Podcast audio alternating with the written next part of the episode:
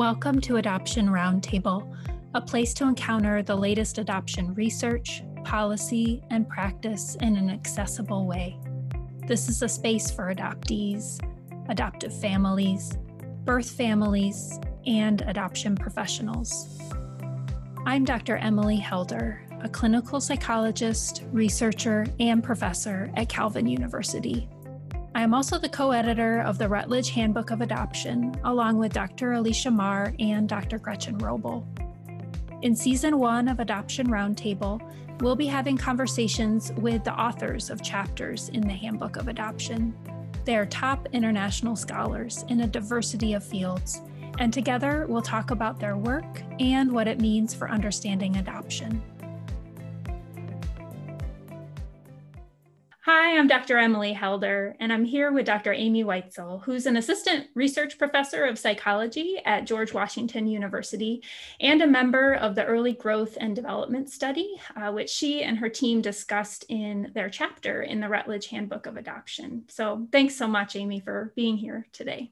Thank you for having me. Appreciate a chance to talk about one of my favorite subjects. Yeah, good. Well, hey, let's start by giving just an overview of the early growth and development study. I'd love to um, better understand what your goals are in that project and also who's included as participants. Sure. Um, I've been a part of the early growth and development study since it started, which was around 2000. Um, it's been an amazing opportunity to be a part of this team. Um, the Early Growth and Development Study, it's a longitudinal study of birth and adoptive families.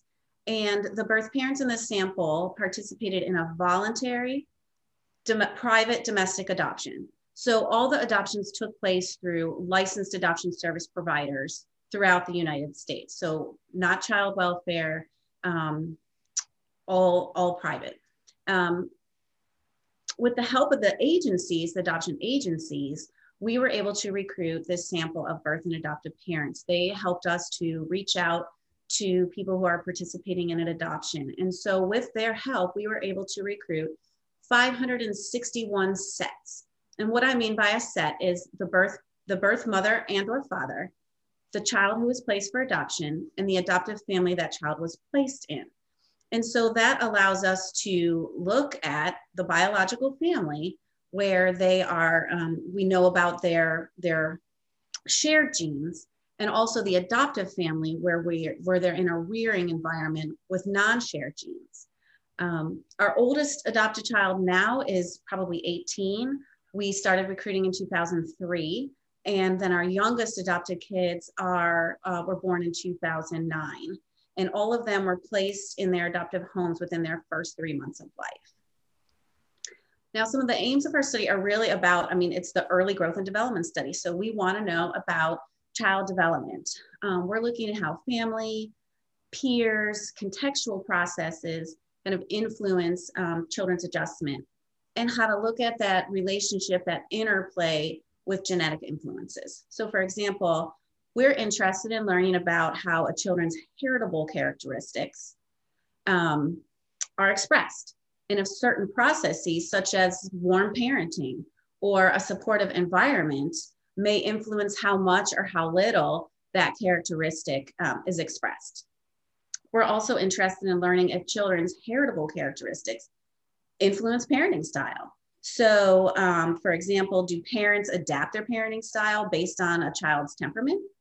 Or, you know, how does that all influence each other? And so, while the primary goals of the study are really looking at these interesting relationships in child development, because we are an adoptive sample, it's given us this incredible opportunity to look at things unique to adoption.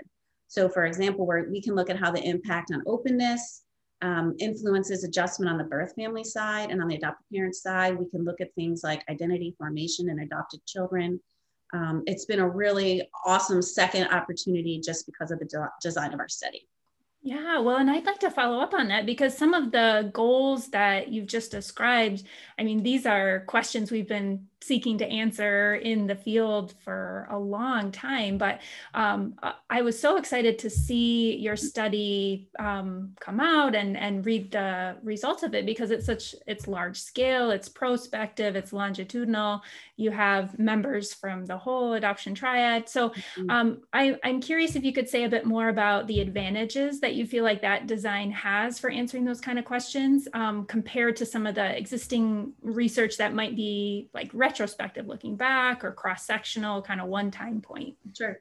I'd say in relation to what we've learned about adoption having a prospective study this means we're collecting data as it happens right? We're observing child and family development as it unfolds. We aren't asking participants to think about um, many years ago. And a lot of samples or studies of adoption have really you know one person's looking five years ago someone's looking 10 years ago 30 years ago. We're looking at these families as their adoption journeys unfolding on a daily basis. And so um, also by, by doing this prospective study, we're able to control for some factors that we thought may influence the data. So even when thinking about all the different types of adoptive families and the way that adoptions come about, when we were recruiting our adoption agencies, we carefully chose how we were doing that. So um, for instance, we chose to recruit adoption agencies that are religious affiliated and not. We chose agencies, excuse me, that do a large number of adoptions or a small number of adoptions. They're localized, they're all over the country. Um, we also selected adoption agencies that, that practice varying levels of adoption. So, you know, 2003 doesn't seem like that long ago, but it really was. And adoption has changed so much since then. But at that time, you could still select an agency that did completely closed adoptions. Um, nowadays, that's not really such a thing. Um, so, but but we were mindful of that because there were some agencies that would only practice open adoption, and others that were really okay with um, if if families and birth family, birth and adoptive families wanted completely closed. Um, so in that regard, we're able, when you're doing a prospective study, you can control for some of those factors. Um, we really wanted a generalizable sample, and that allowed us to, you know, to do that. Um, we also had some eligibility criteria for some of the for some of the study participants. So for example, uh, we wanted the infants to be placed in the adoptive family as soon after birth as possible. So we excluded things like um, if the child spent a significant time in the NICU after birth or had any major medical conditions.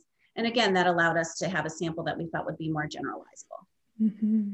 Yeah, well, and I want to follow up on some of the results uh, that you guys have found so we can kind of think about it with the different sorts of people you've been studying. So, if we start with uh, uh, birth or first families, um, really a, a, lot of the existing literature with that group, especially birth fathers, probably um, is, is, pretty limited. Mm-hmm. So, uh, it's exciting to have such a large sample that you're following over time. Um, I wondered if you could say a bit about how the findings from your study have built on what was limited but existing mm-hmm. research uh, with birth families. I know. I love to talk about that. Yeah. Um, most of my work on the study, you know, have really has been with the birth families. Although I've done a little bit of everything over, you know, 18 years, um, doing all these different things. But I find learning about birth parents just completely fascinating. Um, and I think that our research has really demonstrated consistency and just how challenging and emotionally difficult it is to make an adoption plan. Um, so much of the previous research talks about the shame, the guilt, um, the grief, the worry um, that comes with placing the care of your child in someone else's arms. And I think that our data really shows um, the bravery and the courage that it takes to make a life altering decision like that. And, you know, sometimes birth parents have been depicted as selfish, um, but when you read through some of the open-ended data that we have, you know, where we ask them soon after placement, like, what is, what was the hardest thing? Um, what do you remember the most? What was most important to you? You know, the primary theme was they wanted to give their child a life that they didn't feel like they could. And whether it was because of a poor living situation, a lack of finances, not having a support system, um, they just wanted what was best for their for their child. And while I think previous research has touched on that some, it seems to also have focused a lot more on the worry, the grief, the shame, but also I think some of our data helps sort of humanize um, that whole experience and just how difficult it is. Um, with the birth fathers, we were really fortunate to recruit more than 200. Um, I, I, mean, we couldn't be more thrilled about that. And that alone speaks to their desire to be heard and included. Um, the birth fathers in our sample were not always even in a relationship with the birth mother. And I think um, maybe that's like a stereotypical thing. You either loved them and left them, or, you know, maybe it's a young couple, teenage couple, you know, having a child um, that they weren't planning for. But um, the birth, some of the birth fathers that participate in our sample, they participated when the birth mother didn't want to. Um, and sometimes they had very little contact with the agency. They weren't directly involved with the adoption planning, but they were there. They were on the sidelines. They were kind of following the lead um, of what the birth mother wanted. And I think because we were able to recruit that sample, it kind of gave them a voice. Um, and it builds on some of the work, you know, I've read all the studies done by Gary Clapton. I mean, he's one of the other, you know, persons who's really looked at birth fathers and the fatherhood experience. Um, and then in my own work in my dissertation, more years ago than I'd like to say, um, looked at how the birth fathers re- how they adjusted um, post adoption and the more positive relationship they had with the birth mother. And it didn't mean they had to be married, didn't mean they had to be in a committed relationship, but the more positive they perceived that relationship, the, the better they adjusted in terms of like anxiety or depression, those kind of symptoms um, following the adoption. Um, the one other thing I wanted to say about previous research um, in terms of birth parents, and this has been touched on a little bit, is just the value of support. Um, the birth mothers, you know, they used to be sent away. Um, it was a family disgrace, you know, an unplanned pregnancy was a terrible secret. And so we asked extensively about the type of support that birth parents received while they were um, planning for the adoption and after. And they tended to have a more positive adjustment when they could talk openly, at least with one person, um, but also their parents. So the birth parents' parents still had a really strong influence on, um, you know, how they perceive things and what their support system was like. Yeah. Oh, that's so great to really get that rich kind of qualitative data from them as well.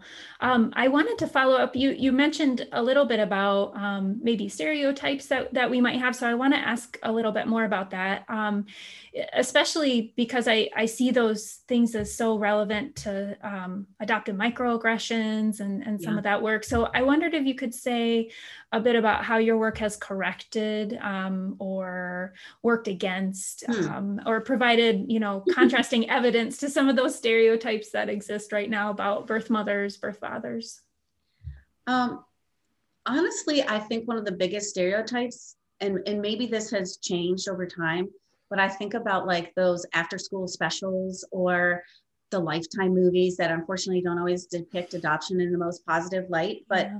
where where all where birth parents are seen as teenagers and that is not the average age of, of birth parents at least in our sample of more than 500 birth moms and 200 birth dads um, you even see you know jerry springer all these other shows where they do this paternity and all these different things have these teens and that's really not um, that's really not what we've seen so the average age of birth moms in our sample is 24 um, our youngest birth mom was 13 our oldest birth mom, 43. Um, the average age of our birth dads, 26. Um, the youngest was 15, and the oldest was 58. So it's a big range. Um, but really, we're looking at young adults in their mid 20s. Um, and more than anything, they just wanted their child to be placed in a safe, loving, financially secure home, something that many of them felt they never had personally. Mm-hmm. Um, we also had a lot talk about, you know, this is just at a time in my life where I wasn't prepared for this. I'm in college. Um, I, you know, I'm in a relationship that wasn't committed. Um, we've had some birth parents that were assaulted, and this is, you know, there's there's a lot of different reasons, but honestly, I think one of the biggest stereotypes really is about the age. Um, and that birth mothers are not selfish and birth fathers aren't abandoners you know there's there's the spectrum is large but generally what we've seen are, are people that really care about what happens to their child mm-hmm. um, and they're just in difficult circumstances Yeah, yeah. Well, and thinking too about the practical implications, I'm wondering about how all this, all these findings that you've been describing uh, with the birth families, how that might inform the work of adoption professionals, agencies who are working with these birth parents to as they make their adoption plan. And you know, I was thinking about that um, as I was preparing for today. You know, thinking about how would we put this into practice, right? Part of it is the outreach. Um, maybe the outreach really on college campuses, for example, um, really needs to be present, or uh, you know, just education more in high schools for the stresses that you might experience outside of or the things that you may experience um, so that we're targeting services in the right way and based on developmental you know on the developmental stage of, of where people are mm-hmm. Yeah well and i would think too you know even adoption agencies and and professionals um, depending on how much experience they have in the field might you know we all carry those stereotypes and so mm-hmm. yeah yeah definitely. Um, so uh, let's switch gears and talk a little bit about the adoptive parents as well. So um, you have longitudinal data on on them and i wondered um, you know are there stereotypes that you think about for adoptive parents where you feel like oh you know our research is really providing a correction for that as well sure. I think what our research has shown is just sort of broadened our idea about why um, the reasons families choose to adopt. And so I think the most common assumption for why individuals or couples adopt is because of fertility challenges. Um, and the parents in our sample more often than not cited just wanting to be a parent and wanting to be able to provide a loving home to a child. And sure, often, you know, um, the ability to have a child biologically was a challenge for for many. Um, others chose adoption because, and, and honestly, we saw this a lot because adoption was already a part of their family. So they were adopted, they had a sibling who was adopted. It their lives had already been touched by adoption in such a way that they wanted to to continue that. Um, it was part of their family system. Uh, we have also seen adoptive parents that didn't want to experience a pregnancy. Maybe there was a medical condition that runs in their family, um, mental illness running in the family, something like that, where it would be a risk um, to to go through a pregnancy to them. Um, also, I think just the changing family structure in our country, you know, adoption provides an amazing opportunity to become a parent for singles or same-sex couples, and so it's just really broadened our horizons in terms of you know how we think about creating a family. Yeah, yeah. Well, and I want to touch too on one of the goals you mentioned at the beginning. You talked about, hey, even over and above what we can learn about adoption, this study is really helpful in um, thinking about, you know, the interaction and interplay between genetics and prenatal experiences and environmental factors. Um, I think sometimes we can, um, there can be more simplistic understandings of nature mm-hmm. nurture. And I was curious if you could, you know, give us some examples for how your study has, um, has pushed back against more sure. simplistic narratives about sure. that. I mean, one of the awesome things about being a longitudinal study has allowed us, you know, you don't just get a grant for 18 years, right? You have to, you have to have new ideas and fresh things that you want to look at. And our principal investigators all have these amazing ideas about what we can continue to learn um, from a design like this. And so these range from emotional health to parenting styles to physical health. And so I've got a couple examples. Um, one, one I'll start with physical health. Um, so this design allows us to look at prenatal rearing environment and how those kind of things may interact with each other. So think about from a physical standpoint, if you have a child who has a um, genetic risk for obesity. Um, that child may have the genetic risk to be obese, but if they're raised in their adoptive families with um, a really active home, healthy diets, uh, regular exercise and activity, that may weaken the expression of that gene. So maybe that lowers the risk for that child to become obese. Now, in the reverse, if the child is then raised in an adoptive home where we don't have healthy healthy lifestyles, we don't eat as well as we should, they may be more likely to become obese. So that's a physical health um, a physical health example. Also, adoptive parents want to know, you know, how is my parenting going to going to influence this child, right? What is it about my parenting is the child predisposed to certain behaviors or different things and so obviously we look at that a lot. That's that's something you know our study is really important to us. And so one um, aspect that our data has shown is there's a connection between like self-regulation of behavior. So for example if a birth mom um, has good self-regulation of her behavior we've also found that adopted children um, have good self-regulation behavior. And that's at a younger age. That's at about age four.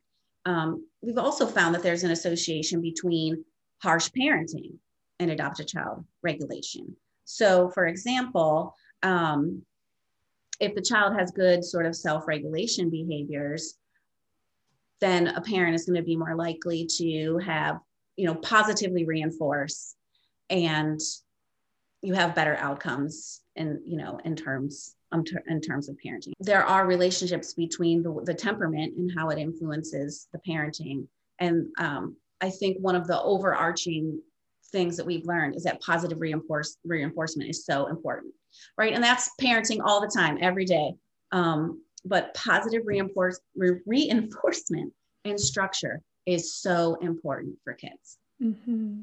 Yeah, yeah. Well, and especially I, I, would think too with kids who are um, have a temperament that um, might be uh, a little more impulsive. That you know that working on the parenting side of warmth and positive reinforcement would be so helpful. I was going to say one about that um, because one part of your question was about sort of like trying to break down nature versus nurture, right? And I think the message is it's not black and white, right? So these types of studies can help sort of diminish our black and white thinking.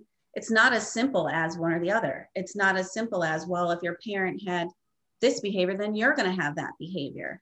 Um, it's a really interesting and complicated weave of individual and family characteristics. And it does demonstrate that just because a mother or father has a certain characteristic doesn't mean you you will.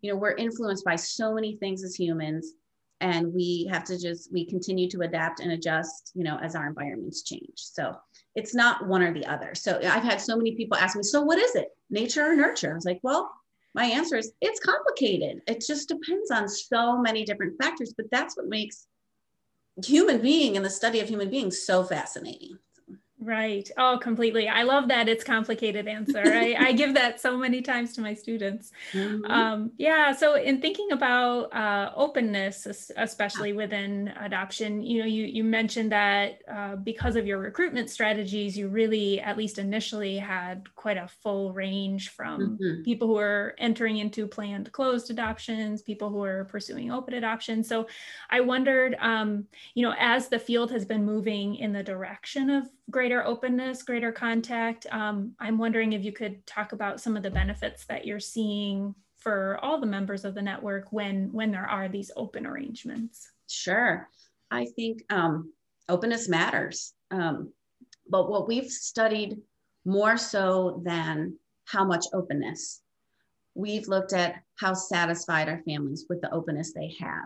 Sure. And that's really a distinguishing factor. And so it doesn't necessarily mean that the more open your adoption is, the better it is for everybody. It's how comfortable is everybody with the relationship that they have. And so, um, while all of our families, for the most part, have some level of adoption, we know that that's also a huge continuum. Openness in one person's mind is I have their first and last name and I have their phone number or email and openness for others is like we spend every Thanksgiving together, or we see each other, or my child does overnights there. Um, it's a huge continuum, and openness means something different to every family. But what we really found is that the more satisfied birth parents and adoptive parents are with what they have, um, the happier that they are and the more settled that they feel. And that's what parents report for their children as well. Um, we're just now starting to ask kids, um, now that our kids are old enough, um, you know, they're teenagers now, and this is really like where identities are forming. They're having a lot more questions about their birth family. We've just started asking questions about what kind of relationship they have um, with their birth family, what kind of questions they have. Um, and also how comfortable is communication about this in their home? And we are so excited to start analyzing those data. I mean, we've just started collecting it in the last year. Um, because we just can't wait. You know, we've been following Grotevant and some of the work of David Brodzinsky. And so they've really helped shape some of the questions that we're asking now because our sampler is, is younger um, than Hal's. And we just can't wait to see how they're experiencing this, this communication um, and what can we do to share you know within the adoption community what are we learning now in this generation about openness and about how families can communicate with their kids comfortably um, about their adoption and and all the things that come up with that? Yeah. Oh that's so exciting. I can't wait to see that data. You're right. I i had talked with hal Grotevant um, recently and uh, just really uh, love a lot of the work that he's doing. It's so nice to have your updated yeah. cohort because his was really recruited before openness was was as much. That's right. I mean, he has young adults or middle adults now, and so this really is like just adding a whole nother generation to that. And so we're really excited mm-hmm. to see how that's changed or how we can compare. Um, you know, in those two samples, what their experience is like. Okay. Yeah. Also, well, you know, I guess one other thing I was gonna like social yeah, media, social media and things like that have changed adoption dramatically. And so this gives us a little bit of window into, you know, it's really easy to find somebody if you want to now and how that impacts um, these relationships. So yeah i'm looking i'm anticipating a lot more research on that from you know the ethical side of that the personal experience side of that yeah uh, i tell me more too about um, what you have planned for the adoptees in the study you know as they're aging into a, a, point where they can really do a lot of reporting and and tell you how they're feeling um, I'm, I'm curious what you're anticipating being able to assess well, that's a really good question. I mean, that's something we're still planning for right now. Uh, we certainly hope to continue to follow this sample. We feel so fortunate to be able to have these kids that are, you know, 18 years old now and follow them through all these developmental stages of life. And so I think right now our goal is to really be able to keep this going, right? To really be able to keep following these families. Um, they've showed such a level of commitment to us, um, despite our big projects and our little projects. So, I mean, I think we just want to continue to find additional ways to look at their experience um, and also for us to really partner with um, with hal or with others that are looking at adults so that we're asking the right questions i think we're really still in the beginning stages of that in terms of the early growth and development study and, and what we want to do um, but we want to do it carefully and thoughtfully and planfully uh, mm-hmm. so that we really do have a good understanding of, of how in today's world and today's adoption and how that looks um, and what we can do to help benefit you know what kind of research can we share? What can we um, what else can we do like this or write the next book right um, with those kind of results? Yeah. Oh exciting. I'm looking forward to continuing to follow the outcomes. Um, well Thank thanks. You. yeah thanks so much for taking some time to tell us a bit about your work and about the project. And also for thank your group for writing uh, the chapter for the oh, sure yeah yeah great. Well thanks so much Thanks for joining us at Adoption Roundtable. Please subscribe wherever you access your podcasts. We love to hear from you and have conversations about your reactions, questions, and experiences. We'd especially appreciate feedback if you have topics or questions that we could address in future episodes. You can find me on Facebook at helder.emily and at my website, emilyhelder.com. There, you can sign up for my newsletter for the latest on adoption research and practice. Thanks for joining us.